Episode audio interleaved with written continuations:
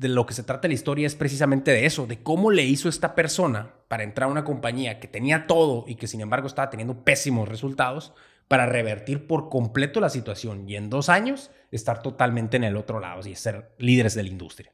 Ah, bueno, pues se escucha muy buena la historia, muy padre y todo, pero pues como sabemos la importancia de los equipos, no sabemos que en todos lados hay equipos en cualquier cosa que estamos haciendo, tanto laboral como familiar, social, la comunidad, en fin es una base donde todos tenemos que trabajar en equipo siempre y pues para todos los que están tratando de crear una empresa o están trabajando, pues este capítulo va para ustedes algo más enfocado en, en cómo podemos sacarle el máximo provecho a un equipo.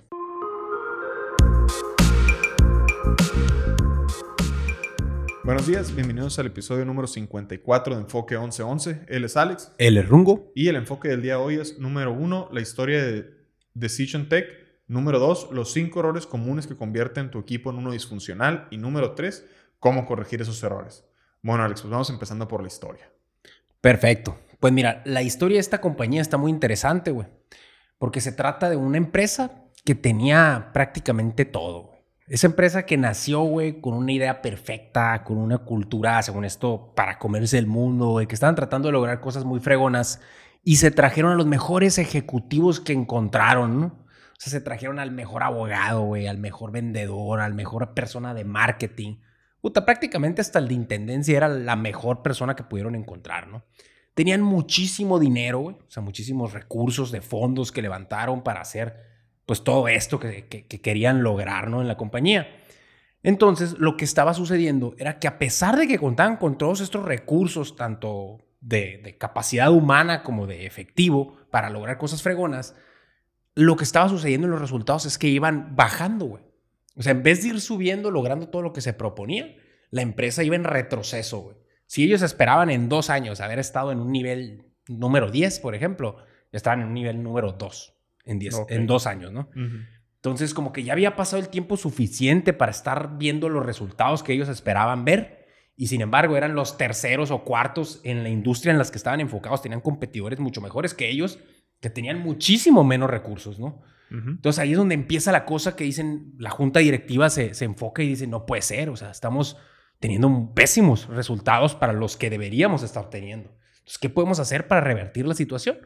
Y se empiezan a, pues cada quien empieza a poner sobre la mesa soluciones, ¿no? Posibles soluciones. Y una de ellas viene de, del director de la junta directiva que dice, oye, hay que cambiar al CEO. Entonces remueven al CEO, al CEO lo ponen en, otra posición dentro de la empresa y se encargan de buscar un CEO nuevo, un nuevo director ejecutivo. Ya este nuevo director ejecutivo resulta ser una morra que venía de un, pues de un perfil totalmente diferente, güey. Y desde ahí empieza lo interesante de la historia. Porque tú te imaginarías, bueno, en una empresa de este tipo se van a traer a una persona que sepa manejar empresas de este tipo. Claro. Sin embargo, nada más diferente, ¿no? Esta morra venía de algo empresas de manufactura, había sido un rol importante, ni siquiera la directora ejecutiva de ninguna de ellas, pero era un rol importante de cultura laboral dentro de unas empresas eh, de manufactura muy importantes. Y aparte de eso, estaba casada con una persona que era coach de baloncesto colegial. Entonces, eh, pues tenía mucha, como que el perfil iba al lado de que sabía manejar equipos de trabajo, ¿no?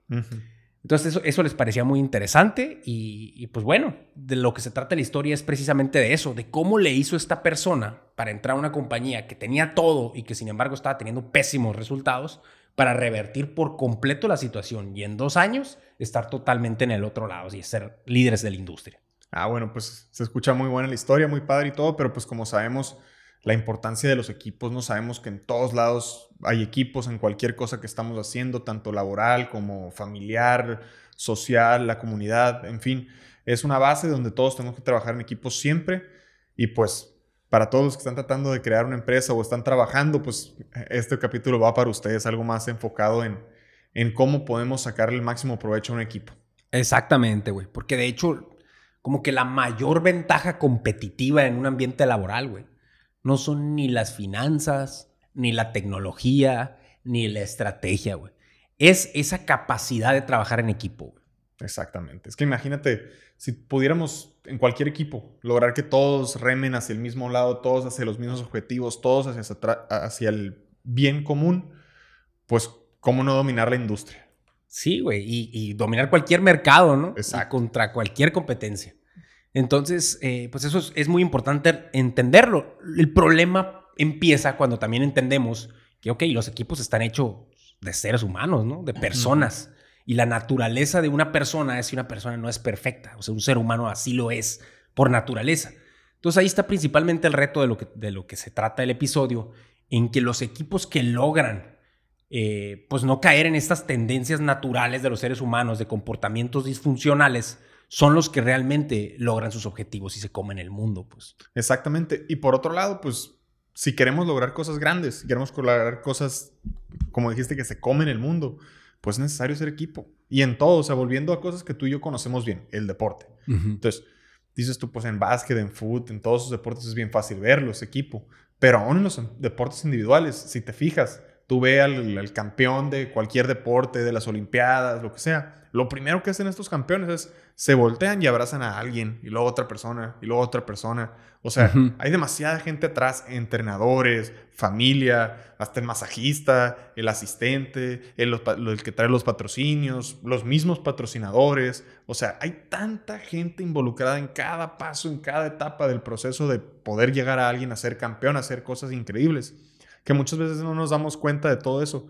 Y cuando todos juntos quieren eh, eh, el campeonato para esta persona, es, es para el equipo. Uh -huh. Y la importancia de hacer equipo, pues es, es, es, es impresionante. Las cosas grandes se hacen con equipos. Totalmente de acuerdo. Uh -huh. Bueno, entonces volviendo a la historia original, pues ¿qué? ¿Qué fue lo que pasó? Bueno, pues aquí ya yo creo vámonos a las, a las cinco cosas que encontró esta morra, que son las cinco cosas que generalmente hacen que un equipo se vuelva disfuncional. Sea, que no logre alcanzar sus objetivos, ¿no? Uh -huh. Entonces, eh, pues es, ella te lo muestra en una especie de pirámide, güey. Okay. Donde la parte de abajo, si te fijas, es más ancha, luego la que sigue y luego así, y son cinco. Entonces, el bloque número uno es como que el cimiento de donde parte todo, ¿no? Y de una parte la otra, y de ahí parte la otra, y así. Ok, ok. Es como imaginarlo como que es como una cadena, pues. El hecho de que tú estés batallando con esta primera etapa va a hacer que batalles con la siguiente y luego va a hacer que batalles con la siguiente y va a ser lo que va a crear ese, ese equipo disfuncional. Claro. Okay. Pero aquí me gustaría aclarar tantito algo nada más. Obviamente cuando nosotros estamos haciendo un equipo para lo que sea, para lo que sea que estés tratando de hacer un equipo, no haces un equipo para que falle, ni para que sea Ajá, disfuncional. claro. Uh -huh. Entonces, obviamente estas cosas que ella encontró que hacen un equipo disfuncional, son cosas que se dan naturalmente sin darte cuenta, o sea, son cosas que suceden. Entonces, pues ahí está la parte importante de, todo, o sea, hay que darnos cuenta y prestarles atención para que estas cosas que nos generan disfunciones en nuestros equipos no sucedan, ¿no? Ok, son como cosas naturales que van pasando simplemente por el hecho de que somos humanos, pues. Así es. Ok, bueno, entonces, ¿cuál sería el primer, el, el cimiento, este, el primer paso de la pirámide, el primer error? Pues mira, la, la, número uno, así de la que parte todo, es la ausencia de confianza, ¿no?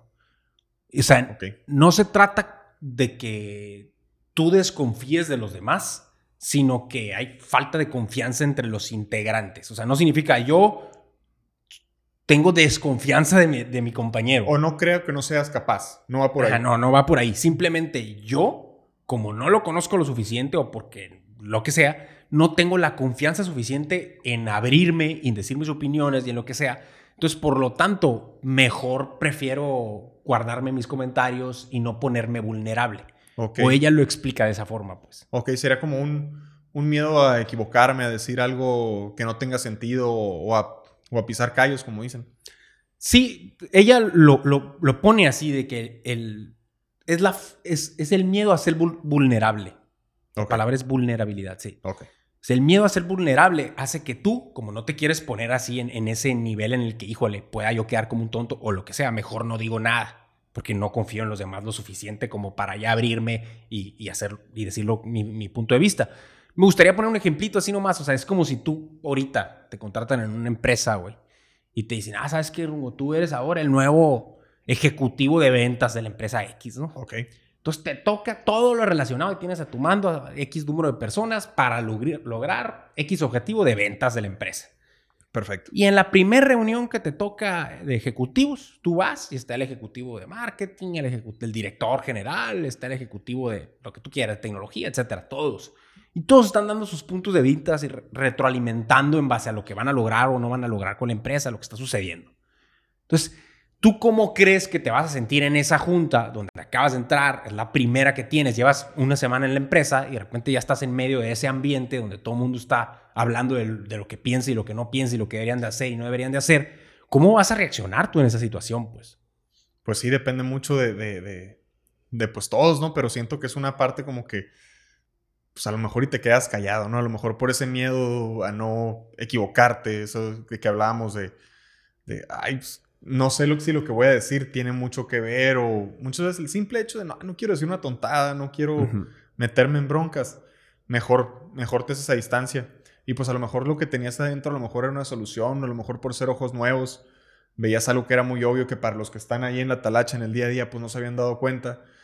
O por otro lado, pues pudiste haber solucionado un problema que, que, que te iba a salir a ti en el camino por el simple hecho de haberlo preguntado oportunamente, pues, pero lo normal es quedarse callado. De acuerdísimo. O sea, en, pocas palabras, por el miedo a cómo voy a quedar yo.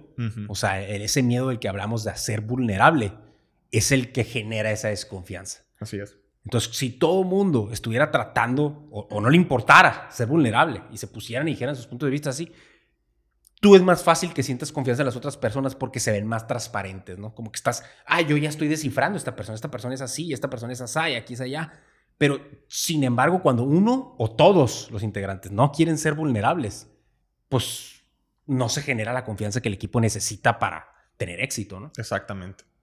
Y ahí es donde empiezan las broncas. Si lo ponemos de otra manera, ¿qué es lo que hubiera pasado si ahora tú, güey, eh, entras a esa misma reunión y ahora está llena de puros conocidos, ¿no? Esos directivos de los que hablábamos, esos ejecutivos, el director general es tu amigo, güey, tu mejor amigo, eh, el de ventas es un vato que conocías desde la primaria. El de no sé qué es un vato que conocías, es tu primo, no sé. O sea, puros vatos conocidos realmente.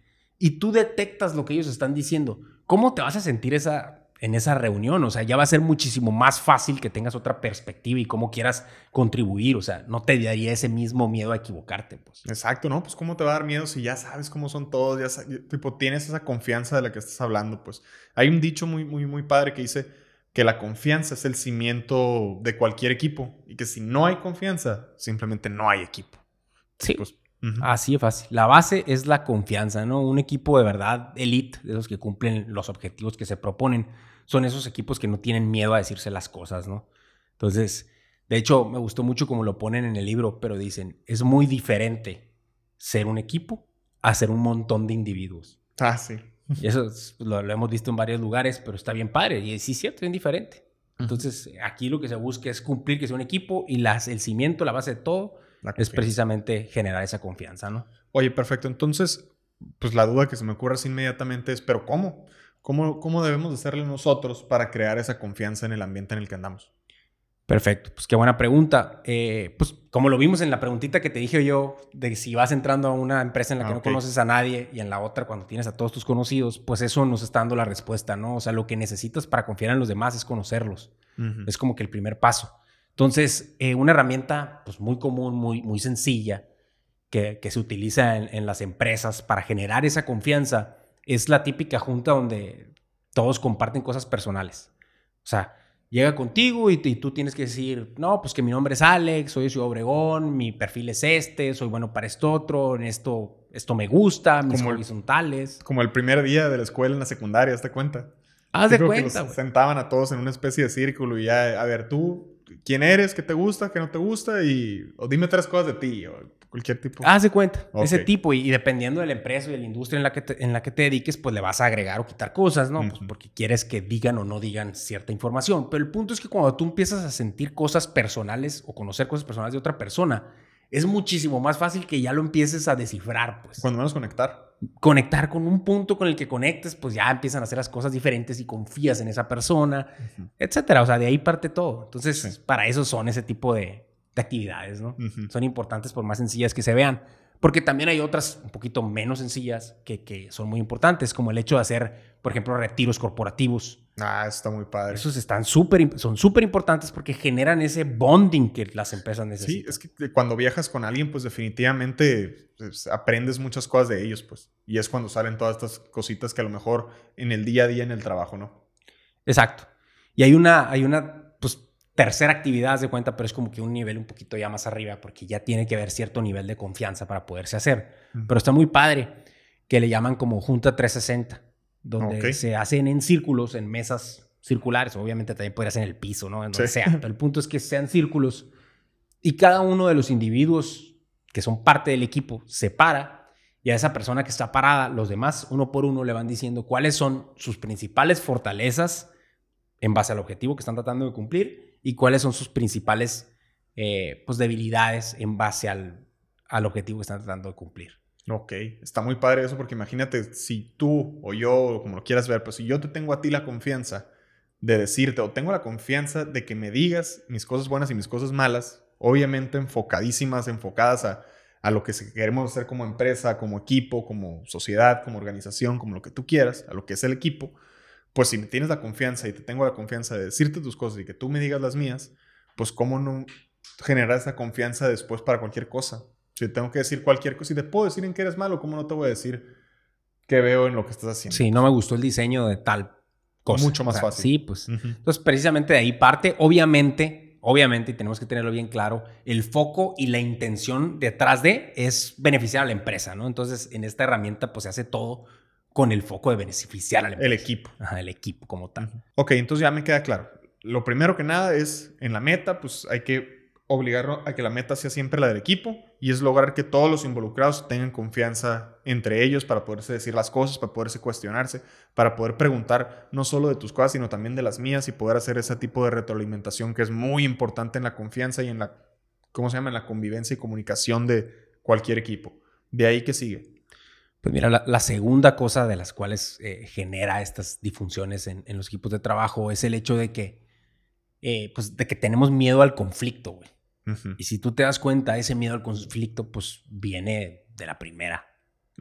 Sí, es claro, si yo no tengo confianza de, hablar contigo, ¿cómo voy a tener confianza de debatir contigo? O sea, me voy a sentir muy, no sé, como pez fuera de agua tratando de pelearme contigo. Qué flojera, mejor no te digo nada. Exacto. O sea, si, no, si no confío en ti, ¿cómo te voy a dar la contra, para empezar? Porque pues obviamente eso va a generar un conflicto y nos vamos a pelear y ninguno está y aparte no sé ni cómo vas a reaccionar. Y, exactamente, exactamente. Entonces eso genera mejor silencio o como le llaman en el libro, armonía artificial. O sea, mm. todos, para llevar una especie de armonía laboral o del equipo, pues mejor no se dicen las cosas que piensan realmente de lo que está pasando. Y eso a veces, muchas veces, es más contraproducente que haber generado el conflicto. en un principio. Sí, porque pues salen las cosas y lo arreglas o no. Pero bueno, ¿cómo atacas que la gente sí se anime? ¿Cómo atacas todo esto? Eh, pues primero que nada, yo creo que hay que entender que los equipos de alto rendimiento, o sea, todos los equipos de alto rendimiento, principalmente tienen que entrar en conflicto, pero en un conflicto que sea productivo. Es un conflicto que va enfocado a conseguir los objetivos de la empresa. Entonces, eh, también una cosa muy importante que no mencioné en, la primera, que era la ausencia de la, de la, confianza, es el hecho de que todos, o sea, el, líder sobre todo, tiene que empezar a mostrar las ganas de ser vulnerable. O sea, si yo quiero que todos confíen en, mí, yo quiero que todos no tengan miedo a la vulnerabilidad y que confíen en los demás, el líder es el que tiene que empezar. ¿Cómo? Pues mostrándolo con ejemplo, cabrón. O sea, si ese vato se pone ahí y empieza a decir por qué, este, pues no sé, güey, por qué la regó, por ejemplo. Pues es, mucho más fácil que yo diga, oye, güey, la neta, la regué bien macizo. Teníamos que lograr tal cosa y pasó esto y el otro. ¿Qué opinan? ¿Qué podemos hacer? ¿Qué podemos hacer? ah, cabrón, pues ya los demás integrantes del equipo es más probable que también usen este tipo de... Si el líder puede mostrar vulnerabilidad, ¿por qué yo no? Porque yo no, y se genera la confianza. Entonces aquí en lo del conflicto es lo mismo, güey. O sea, primero que nada, el líder tiene que tener esa, esa capacidad de mostrarse eh, willing, o sea, que quiera tener ese conflicto con el que sea. O sea, que le diga, oye, vato, mira, al que sea, aunque sea, aunque esté a mil pisos abajo de él en la, en la empresa, eso no importa. Lo que sí importa es que agarre y le, y le muestre que está dispuesto a entrar en conflicto con el que sea en cuanto, mientras sea en foco de que la empresa mejore. Oye, dime qué piensas realmente de esto y no me importa si, si estás en desacuerdo conmigo. Siempre y cuando podamos debatirlo y exponer por qué sí y por qué no. Pero es que es cierto, entonces lo que debemos hacer es tratar de ponernos en ese modo de cuestionamiento, en ese modo de que tú me puedes decir las cosas, yo te puedo decir las cosas a ti, y no tener miedo que los demás, eh, no sé, den una opinión diferente a la que tengo yo. O sea, cada quien tendrá su opinión y hay que debatirla, hay que platicarla y al final de cuentas podemos llegar a mi punto o al tuyo, pero pues teniendo la libertad de, de, de poder de verdad expresar todo con otra vez con el sentido al equipo, pues. ¿A qué sería mejor si hacemos esto? A lo mejor y no es lo que inmediatamente me conviene a mí, pero sí es lo que inmediatamente le conviene a todos. O lo que al final le va a convenir a todos. A darle. A darle, exactamente. Y pues es eso de tener la libertad de expresión dentro del mismo equipo. Así es, así es. Entonces, si nosotros ya tenemos esas dos cosas, no nos enfrentaríamos con la tercera.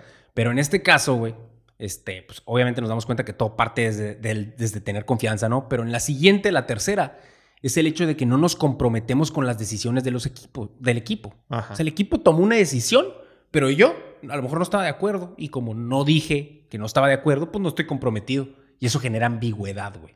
Es cierto, sí es cierto. Pero sí es, es, muy importante lograr que al final todos estén de acuerdo o todos haber tenido esa oportunidad de debatir el por qué sí o por qué no algo.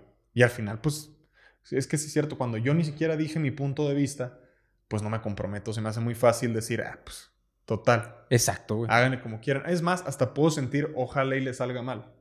puede pasar, puede pasar ya en algo más zarra como, cultura Ojalá y se equivoquen porque yo no pensaba así. Pues, si, no, si no lo debatiste de la manera correcta o si ni siquiera lo, lo sacaste, pues creo que es importante. Exacto, porque no te sientes parte de, güey.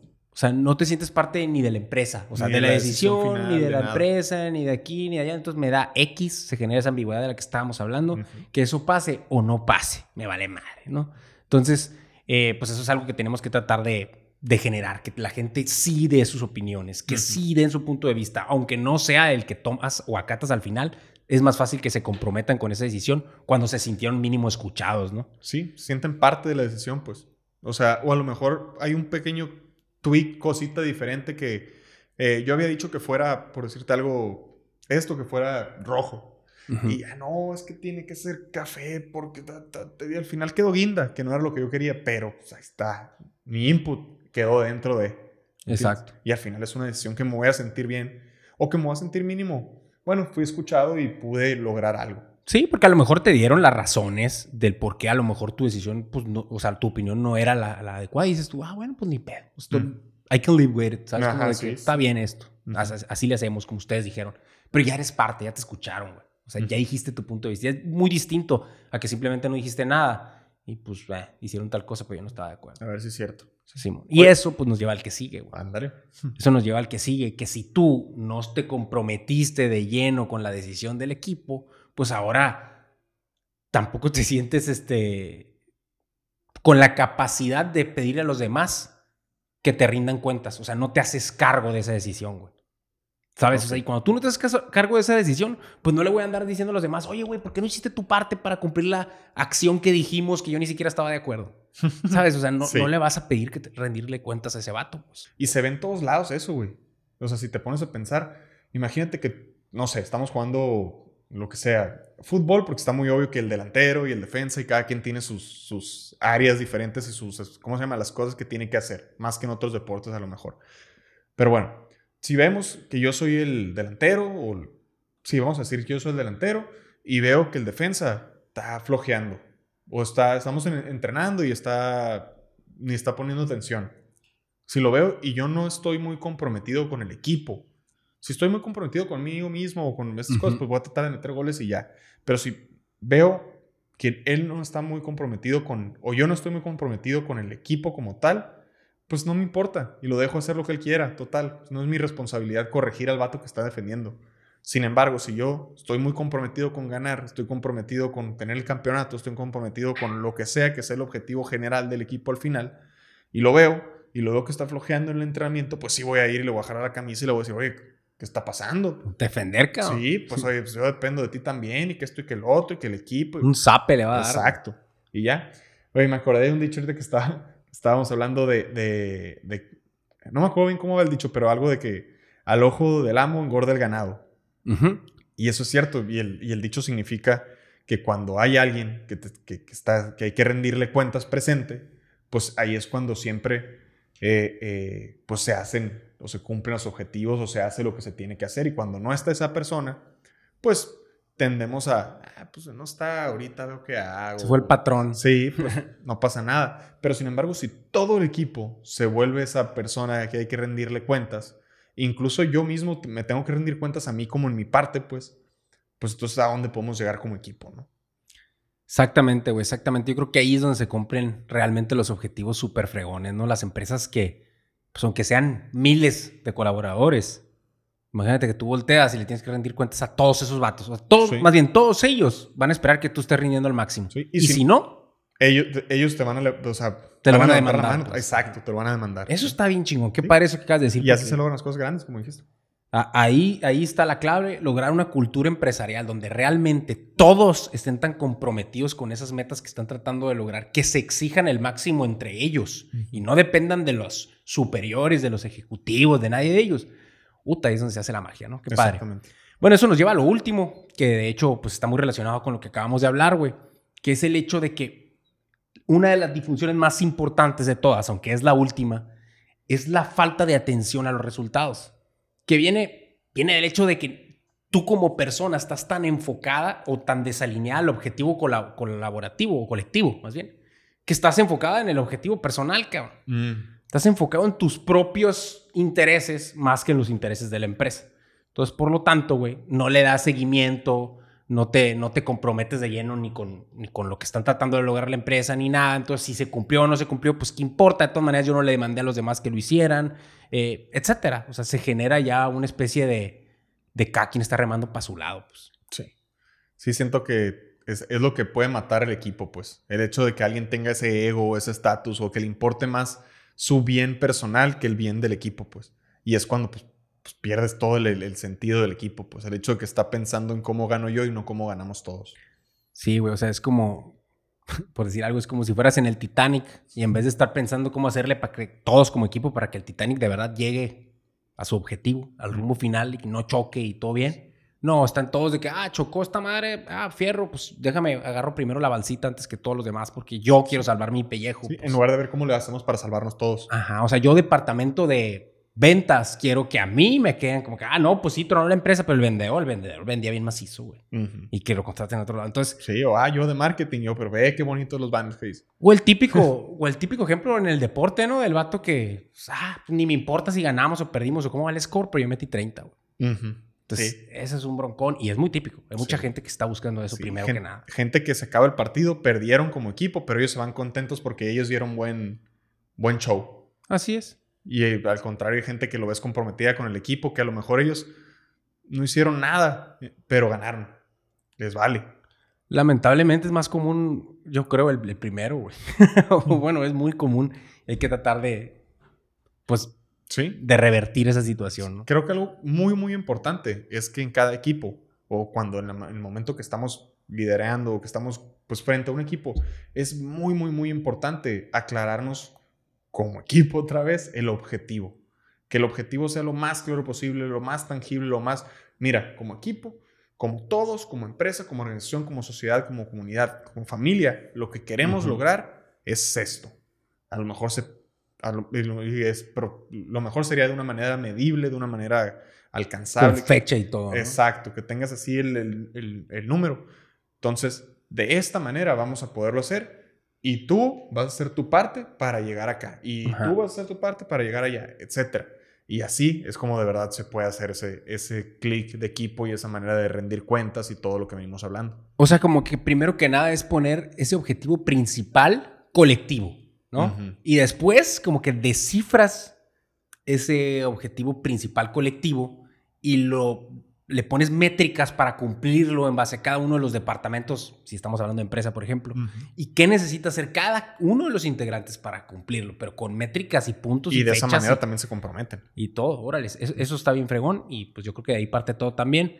Eh, pues yo creo que ya platicamos muy bien los cinco, las cinco disfunciones de por qué los equipos no funcionan como deberían de funcionar, pero ahorita me gustaría hacer una especie de recap, de resumen de qué deberían de hacer los equipos para funcionar. Ok. Entonces, primero que nada, güey, acuérdense, la base, el cimiento de la pirámide para crear un equipo que realmente funcione. Confianza. Es la confianza entre los integrantes, cabrón. Entonces, si tú tienes un equipo, trata de que haya confianza entre los integrantes de tu equipo. Eso es lo primero.